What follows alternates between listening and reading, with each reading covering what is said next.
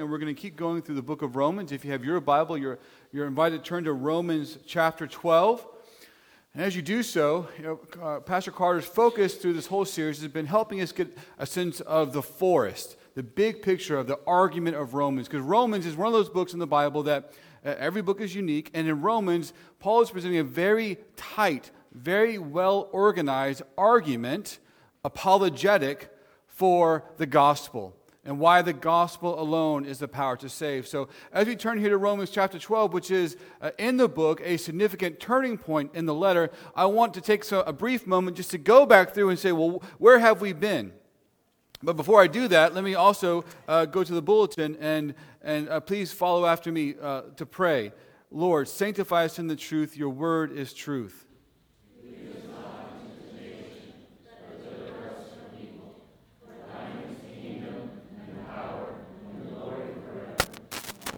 Amen.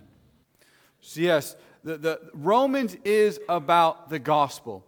In Romans one, sixteen, seventeen, the Apostle Paul said, the gospel alone is the power of God for salvation to everyone who believes, to the Jew first and also to the Greek. For in it the righteousness of God is revealed from faith to faith, as it is written, the righteous man shall live by faith. And then the Apostle Paul goes through Romans chapter one through, through chapter three, verse twenty, to explain that all people, Jews and Greeks alike, need the gospel. That all, whether outside the law or under the law, every human being stands condemned on account of their sin.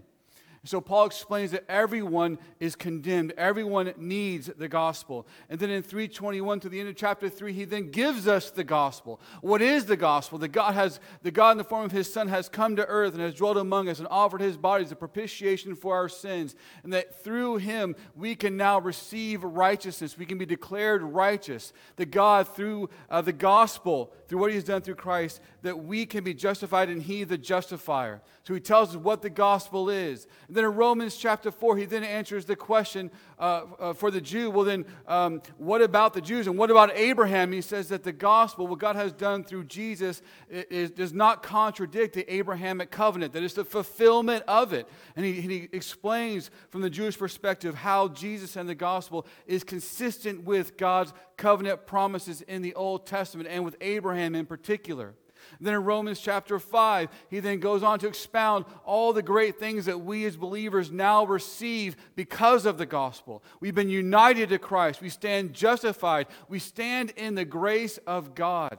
And he goes on to explain from a cosmic perspective how Jesus has undone the curse of Satan, how he is the second Adam, and how through his perfect righteous obedience to the law, we now stand on account of him and our union with him, we now stand perfectly righteous before God, and nothing we do can take that away.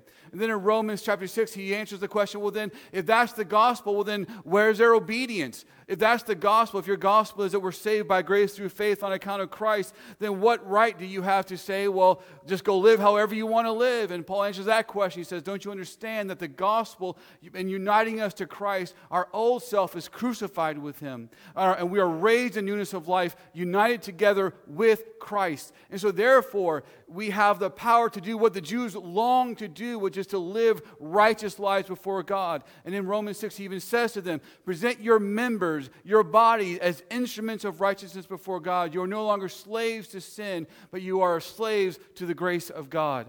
So Romans six, he answers the question how the gospel empowers those who believe in the united Christ to live righteous lives before God in newness of life. And then in Romans seven, he says, well, what about the law? Well, doesn't the law give that? And Paul answers the question convincingly, as Pastor Carter preached on, no, it does not. That under the law and the law alone, we all stand condemned. And no matter how hard we try to follow the law, it just exposes how far fall, how How far we fall short of doing so. And so at the end of seven, he says, wretched man that I am, who can set me free from the body of this death?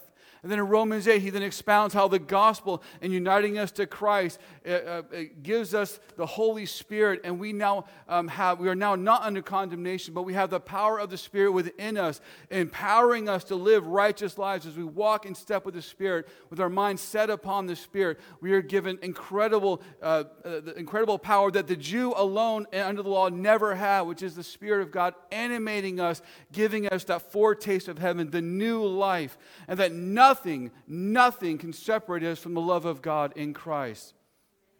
And then Romans nine through eleven, he says, well, well, what about the Jew? Where does the Jew stand? If this is the gospel, then why are so many of God's own people from Old Testament times rejecting it? And he goes on to explain, well, this is actually consistent with all of God's covenant dealings, that God has always had his elect, that um, not all Israel, the nation of Israel, is Israel, the people of the elect who believe in God and who follow him. And then, of course, he goes through a very dense and, um, and uh, very...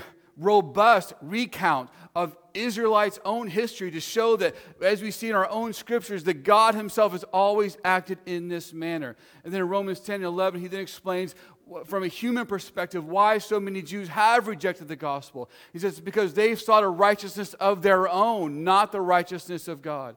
But then he lays out this promise that, that uh, the, the, the covenant promises to Israel are not gone, that God has not forsaken Israel. And Paul himself, as an Israelite, is living testimony to that, that the elect within Israel are being saved today, in Paul's day and today, just as they have been throughout history.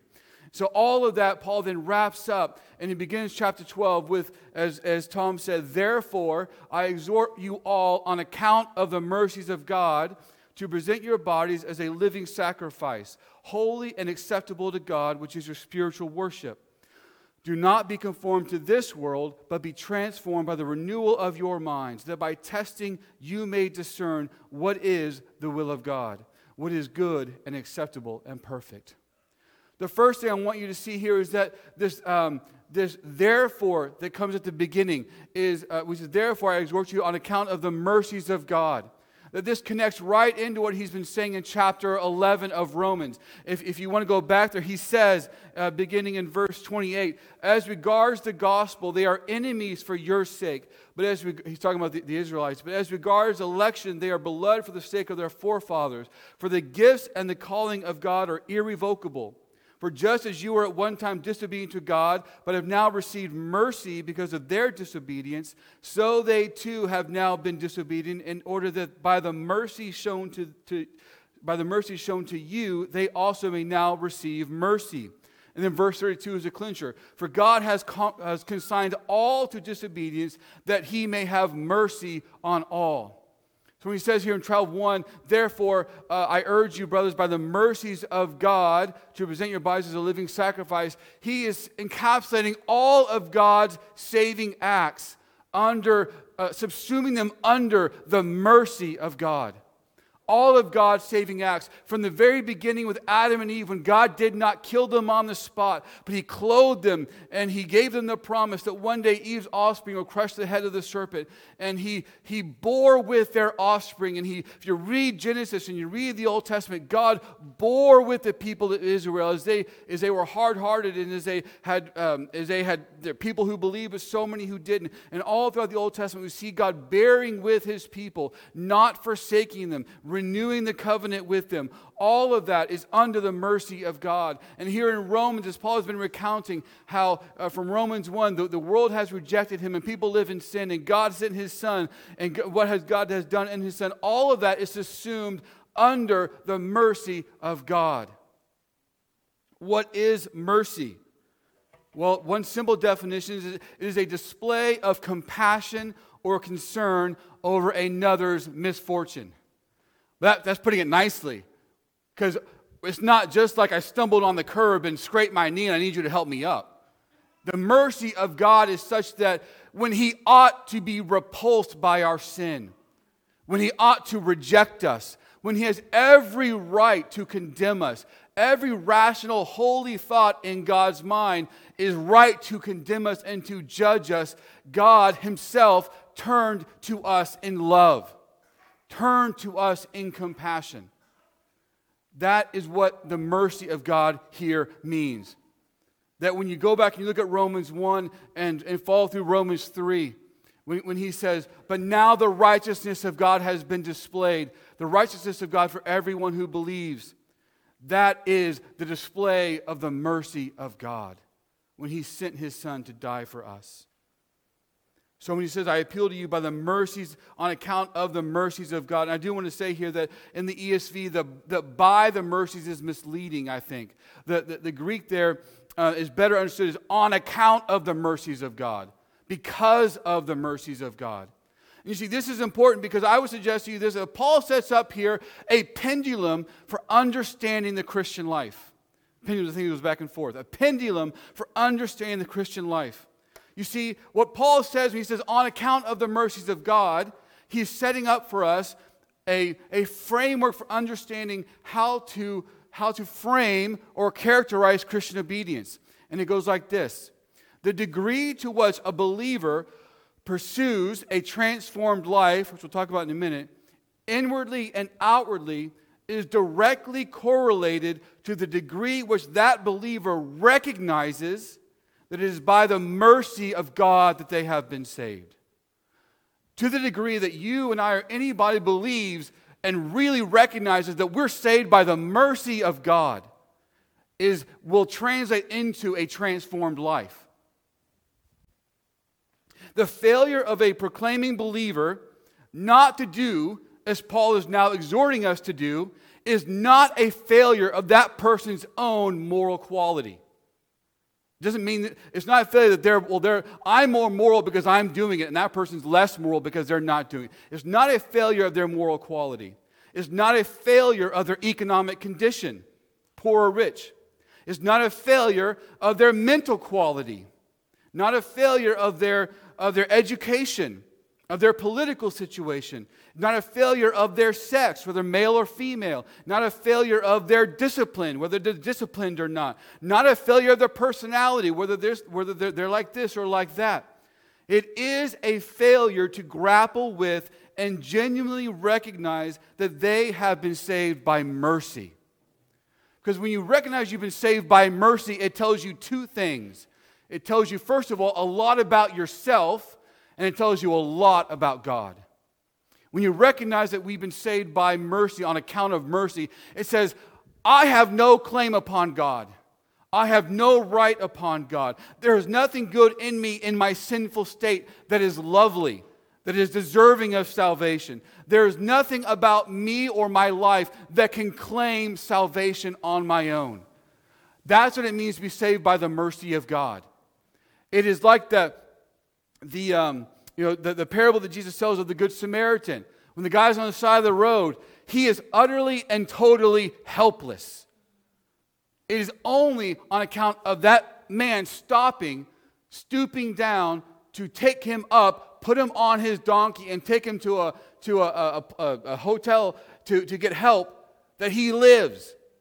He did nothing. He merely received that man's mercy. You and I, nothing in us accounts for what God has done. We deserve hell. So when Paul says here that, um, when he says, on account of the mercies of God, we are to offer our bodies as a living sacrifice, that gives us a huge framework for understanding ourselves and then for understanding God. Because now, once we realize that there's nothing about us, then we realize that it is all about the love of God. You see, the irony is when you look to yourself as having some basis or rationale for why God saved you, what you're actually doing is you're robbing God not only of His glory, but of His love. And therefore, you're cheapening your own experience of God in your life. Because when you realize how amazing it is that He does love you, that He has saved you, that He has sent His Son for you, not because of you, but because of His love, then you go, wow, now I know that nothing I do will separate me from that love. As Paul said in chapter three, or sorry, chapter five, if He loved me when I was ungodly, how much more so will He now love me that I am His child? So when you recognize that it's on account of the mercy of God that you now stand before God, it transforms, or it should say it informs the way you, you view yourself and the way you view God. And everything else that he's going to say about the Christian life in the next few chapters starts with recognizing that we are saved on account of the mercy of God. Back in uh, Exodus thirty-three, chapter nine, uh, sorry, chapter thirty-three, verse nineteen, God Himself, when Moses pleased to see the glory of God, God's glory pass, uh, uh, God tells him, I will make all my goodness pass before you and will proclaim before before you my name. This is God speaking. I will proclaim before you my name, Yahweh. And I will be gracious to whom I will be gracious, and will show mercy upon, upon whom I will show mercy. The very name of God revealed to Moses, God himself says, is tied to the fact that he is free in showing grace to whom he will show grace, and mercy to whom he will show mercy. We, brothers and sisters, will spend all eternity. God himself has orchestrated history such that in the new heavens and new earth, all creation, including us, will exalt God for his mercy day in and day out to the praise of his glory. Saved by the mercy of God. Paul says, on account of the mercy of God, present your bodies as a living sacrifice. Now, I, I do, want, again, want to, want to t- speak here to the E S V. It's a little confusing. In the Greek, what, what, what is being said is, offer your bodies as a sacrifice, living, holy, and pleasing to God. It's a minor note, but in, in the E S V it says, offer yourselves as a living sacrifice, holy and pleasing. Actually, living, holy, and pleasing are all uh, modifiers of the sacrifice, all going together. And what does this mean? What does it mean by this? This is this is language that we're not too familiar with in our day. It would have been very familiar to a Jew who offering sacrifices was at the center of their worship. And we know, however, that Jesus himself is the final sacrifice. So what does he mean when he says, offer your bodies as a sacrifice, living, holy, and pleasing to God? Well, several things. First, first and foremost, we know he does not mean as a as a as a uh, as, as for sin. He doesn't say that. Um, we are not offering our lives or our bodies to make penance for our sin. Jesus himself is the full and complete sacrifice. He's using the language of sacrifice for several reasons. Mostly, I would suggest this: he wants the believer to recognize God's claim over all of their life. They, as image bearers of God, now renewed in the image of Christ, we, all of our li- lives, are lived to the glory of God. We belong to God. So that's the initial reason why I think Paul uses this word sacrifice, is that he wants to acknowledge the sacrifices in the Old Testament, they, they belong to God.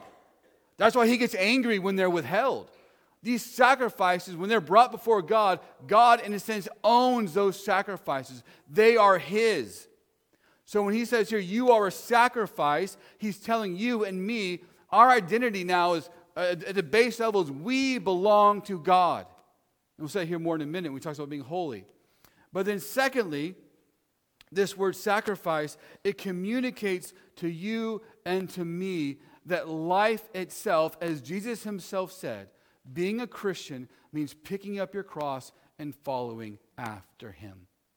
There's no way to deny the association of death with a sacrifice, of an offering up, a giving away. And throughout the rest of these uh, chapters on the practical Christian living, the fundamental paradigm there is that you and I are called to follow in the likeness of Christ, to be loving others, other-oriented, and to, to give our lives in service to God by serving others. Which is why in verse three, the next thing he says, he says, I exhort you not to think of yourselves more highly than you ought to think. His very first application is humility. So sacrificial language here communicates, first of all, that you and I belong to God. We are his. And secondly, that the call to the Christian life is to live in service to God by serving one another in the church and in the community. But Paul says we are a sacrifice, living, holy, and pleasing to God. The word living here simply means that it's an ongoing, continual thing.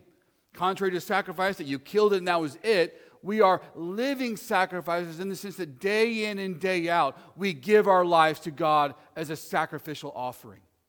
That's what that means. We give our lives to God as a sacrificial offering day in and day out. When he says holy, he means two things. Well, more, but at least two things. One, as I've already mentioned, holiness means being set apart unto God. So when he says to us, we are holy sacrifices, he means God has set us apart. In the Old Testament, you were a shepherd, you had lots of sheep. You would take one out, and that would be the sacrifice. It would be set apart, made holy unto God. Brothers and sisters, when God saved us, he didn't just save us out, us out of sin.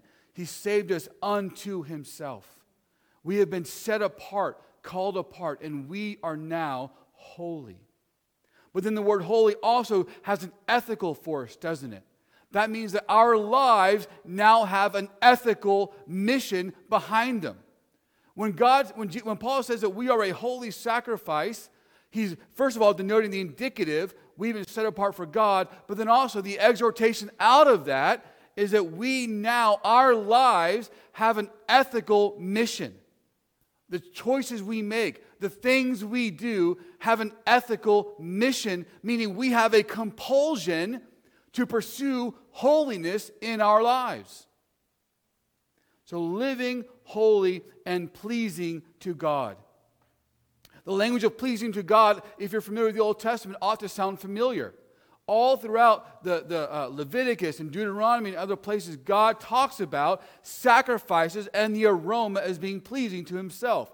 He says, for example, in, in uh, Leviticus chapter twenty-three, verse eighteen, present with this bread seven male lambs, each a year old and without defect, one young bull and two rams. They will be a burnt offering to the Lord, together with their grain offerings and drink offerings, a food offering, an aroma pleasing to the Lord.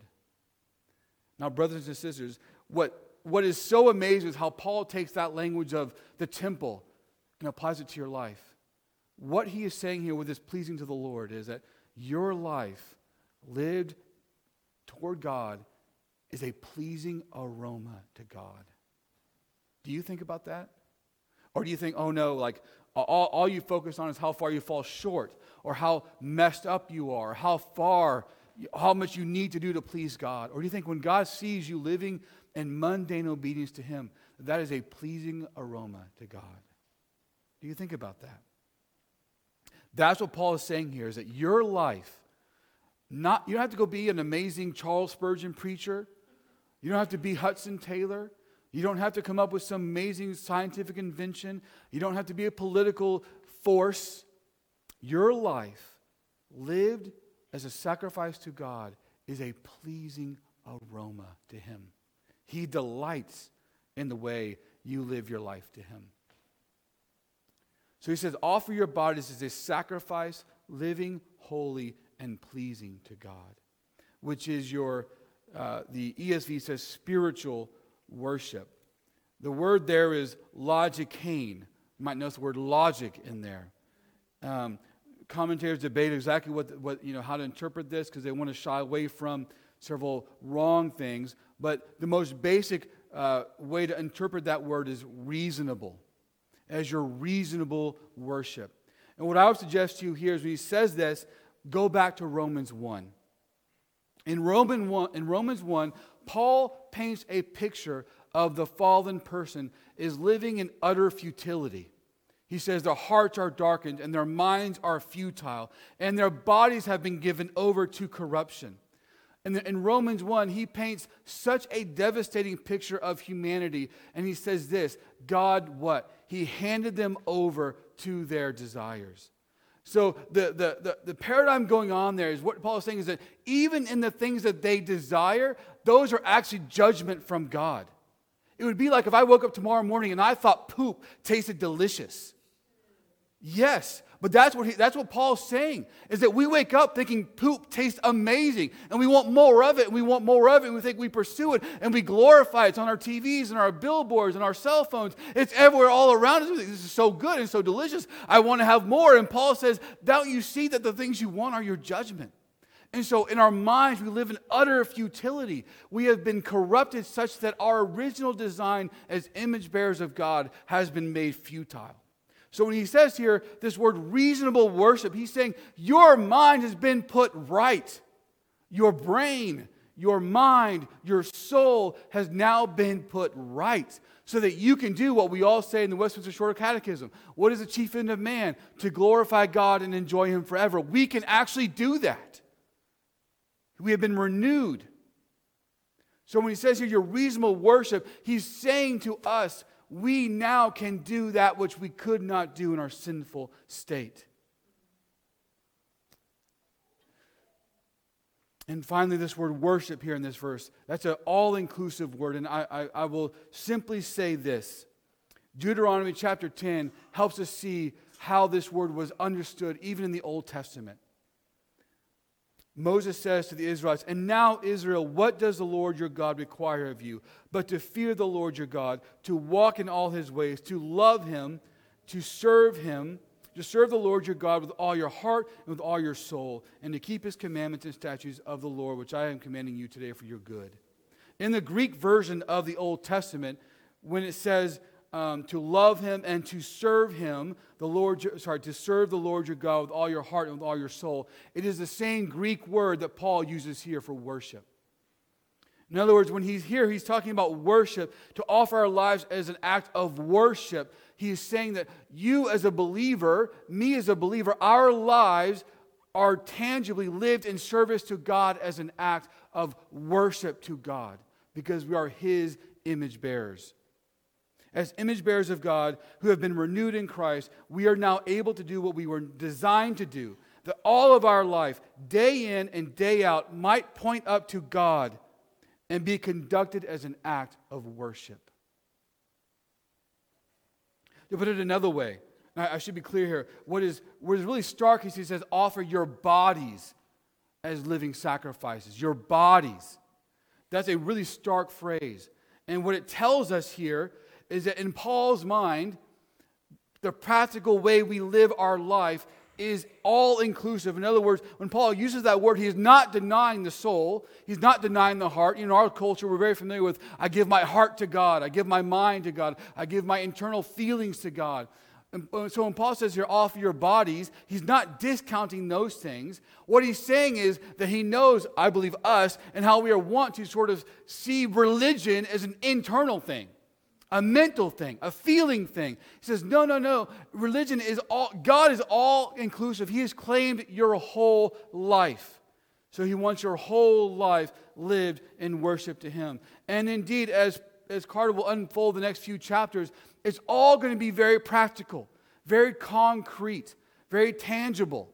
It's not go be a loving person, go be a nice person, go be a whatever abstract quality. He's going to give very concrete instructions for living life in their day-to-day life as a church and in their context as a community. Paul sees the Christian life not just in the abstract, in the mental or the emotional, but in how we live day to day. And then he says, verse two, "Do not be conformed to this age, but be transformed by the renewal of your mind." Of course, uh, this is one of the first verses I memorized as a young Christian because it is so paradigmatic. Because, first of all, what Paul tells us here is that there is a conforming power in the world around us.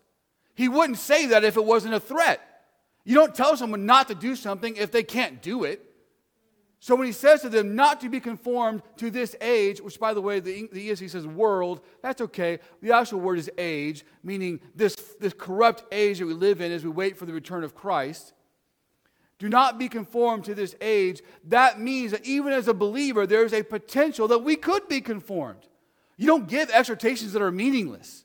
Paul recognizes that there is a spiritual, political, and internal compulsion to conform ourselves to the age we live in. He says to them, do not be conformed to this age. You know, it's like if you have um, you know, you're making popsicles or cookies and you have a little mold and you pour the batter in and you cook it, you're doing a cake and it comes out and it's in that shape. It could be in any shape, but it's in that shape because that's the mold you put it in. The world has a mold it wants, and we are internally compelled in our fallen in our fallen sinful nature, which we've grand scheme we've gotten rid of, but we still have the old man with us, don't we? Who wants to go back to that. And then we have all kinds of forces around us that are in, in compelling us to, to be conformed to this age. He says, do not be conformed to this age. Um, he says, but be transformed by the renewal of your mind. And in Greek there, there's lots of ways in Greek, if you want to get into grammar, that they can use the word, the, the, the, the idea of but. But do this, but do that.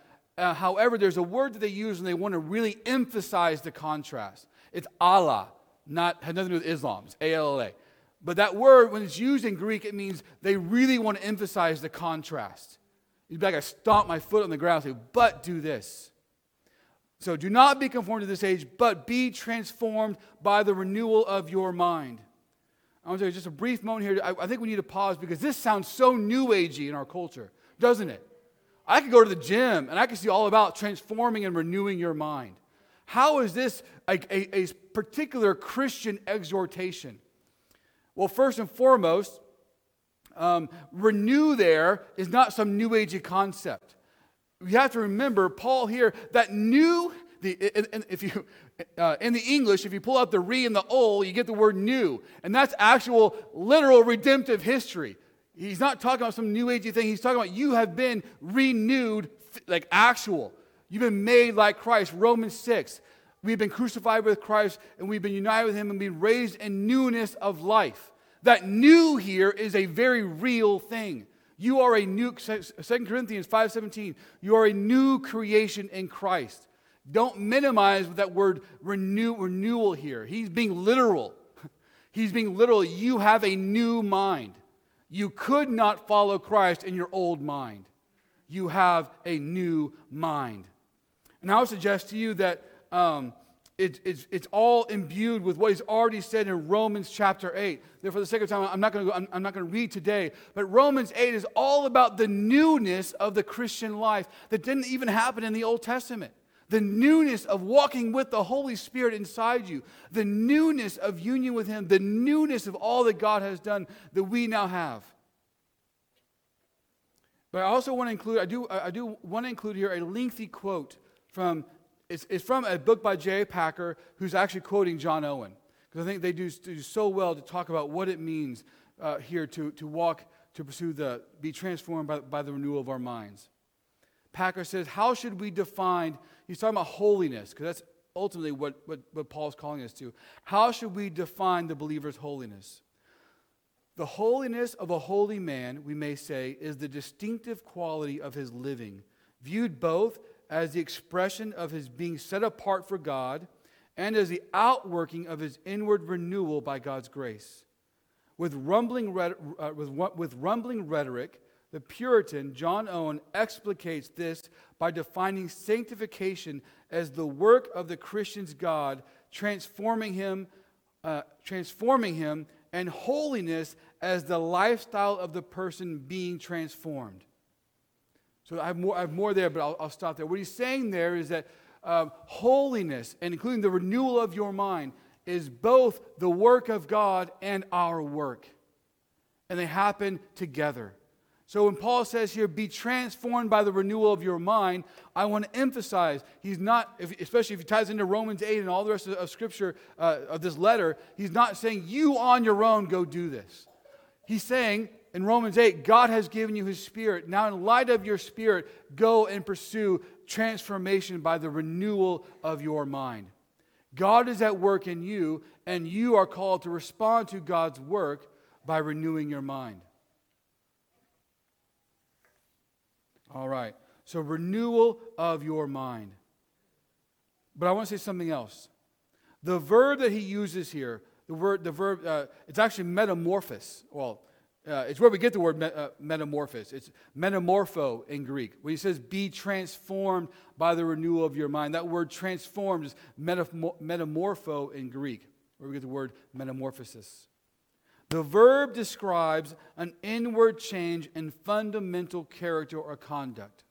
What that means is, Paul is not here simply telling us to adopt a new set of ideas.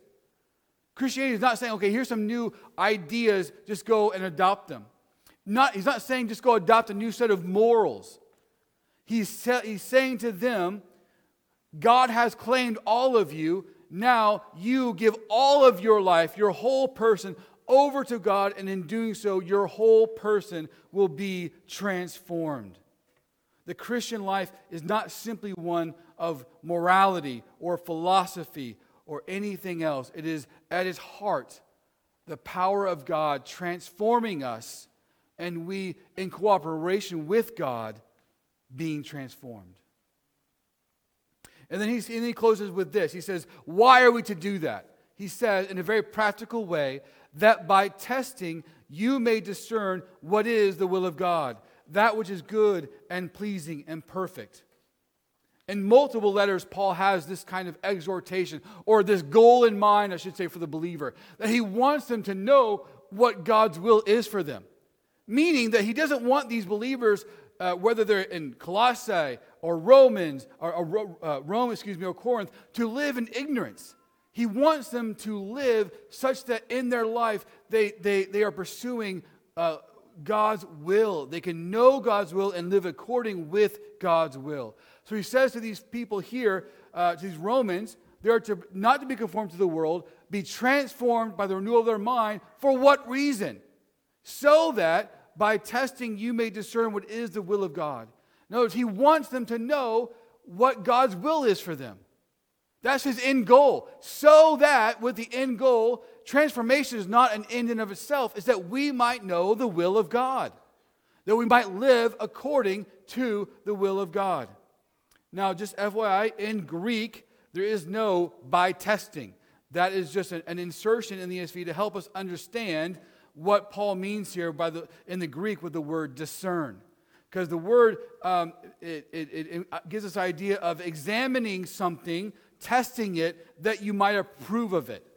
So, you know, the idea is, you, you say you have a dollar bill, and you test it, and you examine it to know if it's real or not. That's the, that's the word here. And what he's saying is, as we are living, this is, by the way, this is a very, very practical exhortation. Don't you all want to know what the will of God is? I certainly do.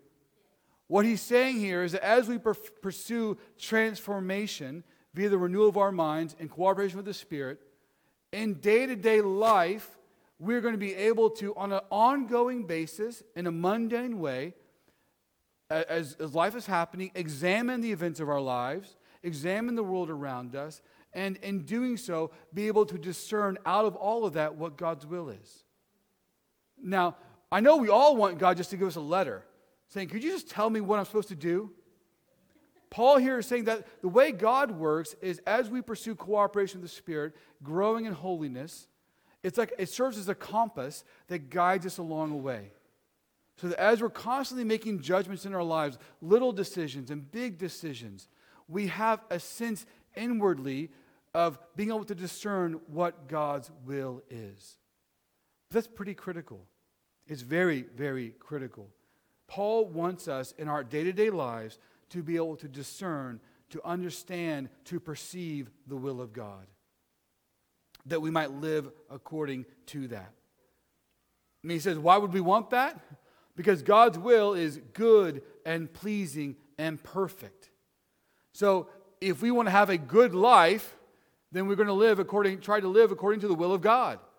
If we want to have a bad life, we'll try to live according to our own will. Or we'll live in ignorance of the will of God. So if we want a good life, we want to know how we can discern God's will.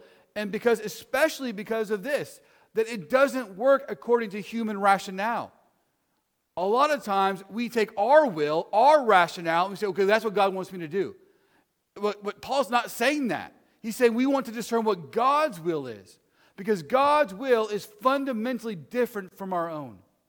So for example, God's will might be that contrary to the world, I don't take that promotion, even though it might give me more money and give me more prestige, because I discern that if I take this promotion, it's going to call me to not be able to, to be a faithful husband or faithful father. But that's not contrary to the world. If I go by my own judgment, oh, I think I should have that job. I worked hard for that job. I can do it better than the other guys can, so I should have that job. But maybe God's will. But it's not black or white, because you take another person, and maybe they discern, no, God does want them to take that job. And they should do it. And, that, and as they do that job, it, it, you know, it's going to be okay. And that's what God wants them to do. There are all kinds of decisions in our lives. They're not black or white. And there are all kinds of decisions that it is God's will that leads us in a path that's contrary to the patterns of this age. So how can we live in contrary to the patterns of this age? By discerning the will of God. So he says God's will is, per, is good. He says it is pleasing. That means that God's will is pleasing to himself. He wants us to live a life. If we want to live a life pleasing to him, then we live a life that's according to his will. That's what pleases God. And then finally, it is perfect. God's will is, of course, perfect. And if you recall from the end of chapter eleven, Paul gives us doxology of praise to God. Who can know the mind of God? Who can search his will? The whole point being that here when he calls us to this, to this call, it's a call of faith. Knowing that God, God has given us a new life and that through that we can discern his will out of faith and trusting in him. So let me give you a few brief applications. I know I've gone long and I, I will close. First and foremost, that Paul here sets forth a vision of the Christian life that is non-negotiable. There is no such thing as a Christian who's been saved who simply puts their practical life up on a shelf. It has nothing to do with God. That is so contrary to Paul's vision of the gospel. The gospel doesn't just include the indicatives of what God has done for us. It presents to us a call to then respond to that in obedience as a, as a sacrifice. The, the, the, the call of the gospel is to give our lives to God. So if you're here this morning and you've been sitting on the fence and you believe in God, but your life is not being lived in fullness to him, these verses are for you this morning. That God is saying to you, get up, get out of your complacency, and give your life to me in full and complete obedience. And in that you will find delight and joy and blessing. And then secondly, for the believer, as we will see as, as Carter will go on to talk about, this sets the stage for all kinds of amazing and brilliant and life-changing exhortations that Paul will get into. That I hope you come back and you and you get to see all that he says here about what it looks like to live life in the body of Christ and in the church and in relation to the government and so on and so forth. And then finally, I do want to say one last thing, which is that all of this, brothers and sisters, is, is done out of what God has done for us. So obviously, I, I know most of you, and you've been here through all this series, you know the gospel, you believe the gospel. But know that as we pursue the Christian life, we do so out of the power and the grace that is ours fully in Christ. Amen. And to that end, we now come to the table, which is, of course, a perfect